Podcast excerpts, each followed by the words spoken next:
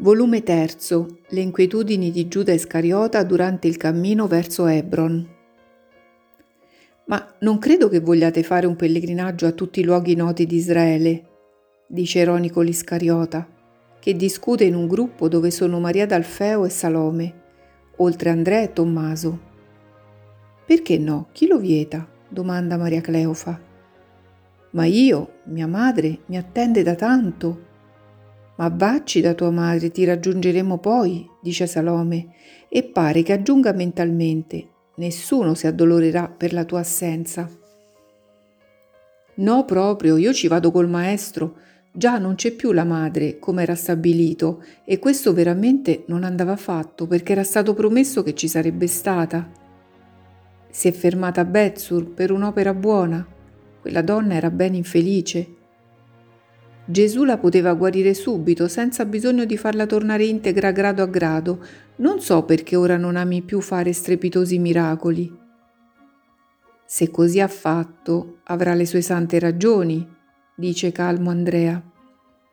Già, e così perde i proseliti. La sosta a Gerusalemme, che delusione. Più c'è bisogno di cose altisonanti e più lui si rannicchia nell'ombra. Mi ero tanto ripromesso di vedere, di combattere. Scusa la domanda, ma cosa volevi vedere e chi volevi combattere? chiede Tommaso.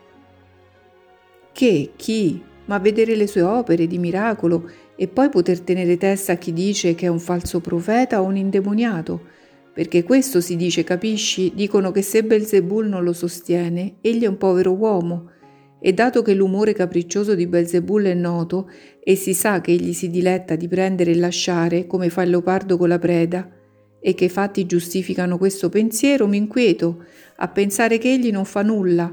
Bella figura che ci facciamo. Gli apostoli di un maestro, tutto dottrina, questo è innegabile, ma non più altro.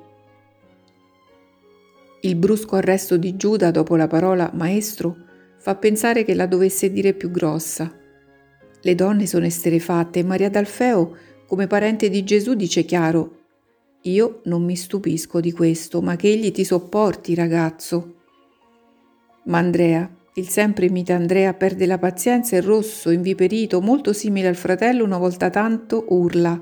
Ma vattene e non fare più brutte figure per causa del maestro. E chi ti ha chiamato? Noi ci ha voluti, ma te no. Hai dovuto insistere più volte perché ti accettasse. Ti sei imposto tu. Non so chi mi tiene da riferire tutto agli altri. Con voi non si può mai parlare, hanno ragione di dirvi rissosi e ignoranti. Ecco, veramente anch'io non capisco proprio dove trovi l'errore nel maestro. Io non sapevo di questi umori capricciosi del demonio, poveretto. Certo che deve essere strambo, se era di intelligenza equilibrata non si ribellava a Dio. Ma ne prenderò nota, motteggia Tommaso, per stornare la bufera che si avvicina. Non scherzare, perché io non scherzo. Puoi forse dire che a Gerusalemme si è fatto notare? Lo ha detto anche Lazzaro del resto. La risata di Tommaso è rimbombante, poi ancora ridendo, e già il suo riso ha disorientato l'Iscariota, dice Non ha fatto niente? Valla a chiedere ai lebrosi di Siloan e di Innom. Cioè, a Innom non ci trovi più nessuno perché sono tutti guariti. Se tu non c'eri perché avevi fretta di andartene dagli amici e perciò non sai, Ciò non toglie che le valli di Gerusalemme e anche molte altre risuonino degli osanna dei guariti, termina serio Tommaso, e aggiunge severo, tu sei malato di bile, amico, ed essa ti fa sentire amaro e vedere verde dappertutto.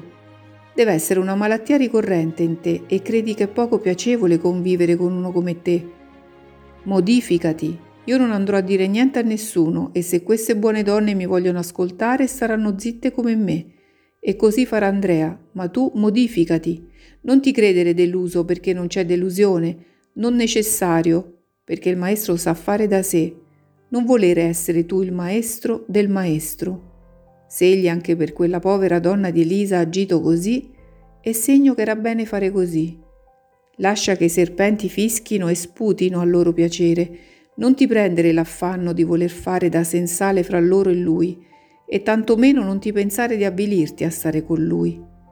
Anche non guarisse più, neppure di un raffreddore sarebbe sempre potente. La sua parola è un continuo miracolo e mettiti in pace. Non abbiamo dietro gli arcieri. Arriveremo, Palà, arriveremo a convincere il mondo che Gesù è Gesù. E sta quieto, anche se Maria ha promesso di venire da tua madre, ci verrà.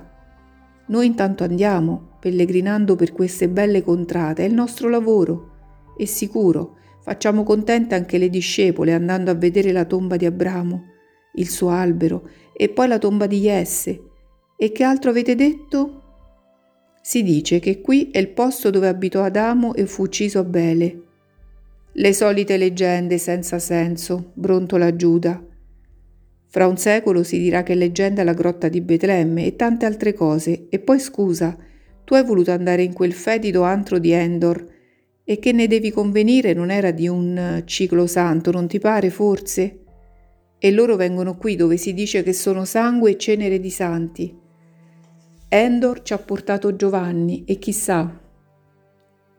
Bell'acquisto Giovanni, motteggia l'Iscariota. Nel volto no che non lo è, nell'anima può essere meglio di noi. Questo poi con quel passato. Taci, il maestro ha detto che non lo dobbiamo ricordare. Comodo, vorrei vedere io se facessi qualcosa di simile, se voi non lo ricordereste. Addio Giuda, è meglio che tu stia da solo, sei troppo inquieto, almeno sapessi cosa hai. Cosa ho, Toma? Ho che vedo trascurare noi per i primi venuti. Ho che vedo preferire tutti a me. Ho che noto come si aspetta che io non ci sia per insegnare a pregare. E vuoi che mi facciano piacere queste cose? Non fanno piacere, ma ti faccio osservare che se tu eri venuto con noi per la cena di Pasqua, ci saresti stato tu pure sull'uliveto con noi, quando il Maestro ci insegnò la preghiera. Non vedo poi dove noi ci sia trascurati per i primi venuti, perché c'è quel povero innocente, parli, o perché c'è quell'infelice di Giovanni? Per l'uno e per l'altro Gesù non ci parla quasi più, guardalo anche ora, è là che si attarda a parlare, a parlare col bambino ad aspettare un bel pezzo prima che possa metterlo fra i discepoli. E poi l'altro non lo sarà mai, troppo superbo, colto, indurito e di tendenze cattive. Eppure Giovanni di qua, Giovanni di là. Padre Abramo, mantienimi la pazienza. E in che ti pare che preferisca altri a te il maestro? Ma non lo vedi anche ora? Venuto il tempo di lasciare Betsur dopo una sosta per istruire tre pastori che potevano benissimo essere istruiti da Isacco, ecco che ci lascia con, con sua madre. Io, te, no, lascia Simone, un vecchio che quasi non parla. Ma che quel poco che dice lo dice sempre bene, rimbecca Tommaso. Solo ormai perché le donne con Andrea si sono separate vanno avanti, svelte, come per fuggire un pezzo di via tutte sole. I due apostoli sono così accalorati che non sentono venire Gesù, perché il rumore della sua pedata si perde del tutto nel polverone della via. Ma se lui non fa rumore, loro due urlano per dieci e Gesù sente. Dietro a lui sono Pietro, Matteo, i due cugini del Signore, Filippo e Bartolomeo, e i due figli di Zebedeo che hanno fra di loro Marziam. E Gesù dice, hai detto bene, Tommaso. Simone parla poco, ma quel poco lo dice sempre bene. È una mente pacata, è un cuore onesto e soprattutto una grande buona volontà. Per questo l'ho lasciato con mia madre. È un vero galantuomo e insieme è uno che sa vivere, che ha sofferto e che è vecchio. Perciò parlo, posto che suppongo che c'è chi gli pare ingiusta la scelta. Perciò era il più adatto a rimanere. Non potevo, Giuda, permettere che mia madre rimanesse sola presso una povera donna ancora malata ed era giusto che la lasciassi. La madre compirà l'opera da me iniziata, ma non potevo neppure lasciarla con i fratelli miei, né con Andrea, Giacomo o Giovanni, e neppure con te. Se non ne capisci la ragione non so che dire. Perché tua madre, giovane e bella, e la gente... No, la gente avrà sempre fango nel pensiero, sulle labbra e nelle mani, e specie nel cuore. La gente disonesta che vede in tutti i sentimenti che ha essa, ma del suo fango io non me ne curo. Cade da sé quando è secco, ma ho preferito Simone perché è vecchio e non avrebbe troppo ricordato i figli morti alla desolata. Voi giovani li avreste rievocati con la vostra gioventù. Simone sa vegliare e sa non farsi sentire, non esige mai nulla, sa compatire, sa sorvegliare se stesso. Potevo prendere Pietro, chi meglio di lui presso mia madre, ma è troppo impulsivo ancora. Vedi che glielo dico sul viso? E lui non se ne adombra. Pietro è sincero e ama la sincerità, anche se a suo danno. Potevo prendere Natanaele, ma non è mai stato in Giudea. Simone invece la conosce bene e sarà prezioso per guidare la madre a Cheriot. Sa anche dove la tua casa di campagna e quella di città e non farà... Ma, maestro, ma la madre tua verrà proprio dalla mia. Ma è detto, e quando una cosa è detta si fa. Noi andremo lentamente, fermandoci ad evangelizzare per questi paesi. Non vuoi che l'evangelizzi la tua Giudea? Oh sì, maestro, ma credevo, ma pensavo. Ma più di tutto ti creavi delle pene per delle chimere sognate da te alla seconda fase della luna di Ziv, noi saremo tutti da tua madre, noi, ossia anche mia madre con Simone. Per ora ella evangelizza a Betsur, città giudea, così come Giovanna evangelizza a Gerusalemme. E con lei lo fa una fanciulla e un sacerdote già lebroso, così come Lazzaro con Marta. E il vecchio Ismaele evangelizzano Betania, così come Aiutta evangelizza Sara e a certo parla del Messia tua madre. Non puoi certo dire che lascio la Giudea senza voci, ma anzi do ad essa, chiusa e proterva più di altre regioni, le voci più dolci, quelle delle donne, oltre che quelle di Isacco santo e di Lazzaro amico.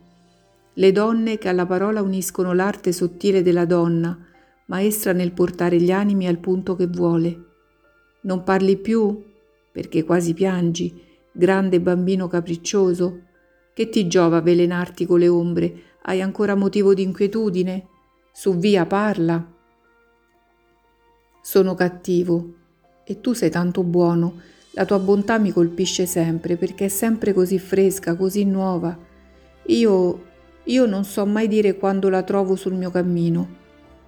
Hai detto il vero, non lo puoi sapere, ma è perché non è né fresca né nuova, è eterna, Giuda è onnipresente, Giuda. Oh, eccoci alle vicinanze di Hebron e Maria e Salome con Andrea ci fanno grandi gesti. Andiamo. Parlano con degli uomini. Devono avere chiesto dove sono i luoghi storici. Tua madre si ringiovanisce, fratello mio, in questa rievocazione.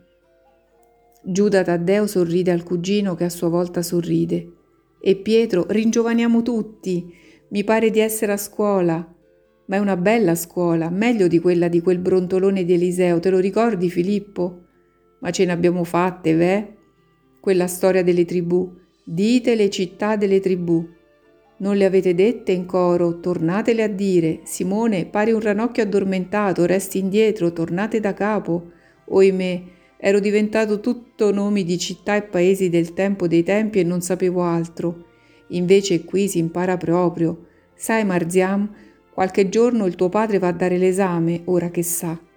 Ridono tutti mentre vanno verso Andrea e le donne.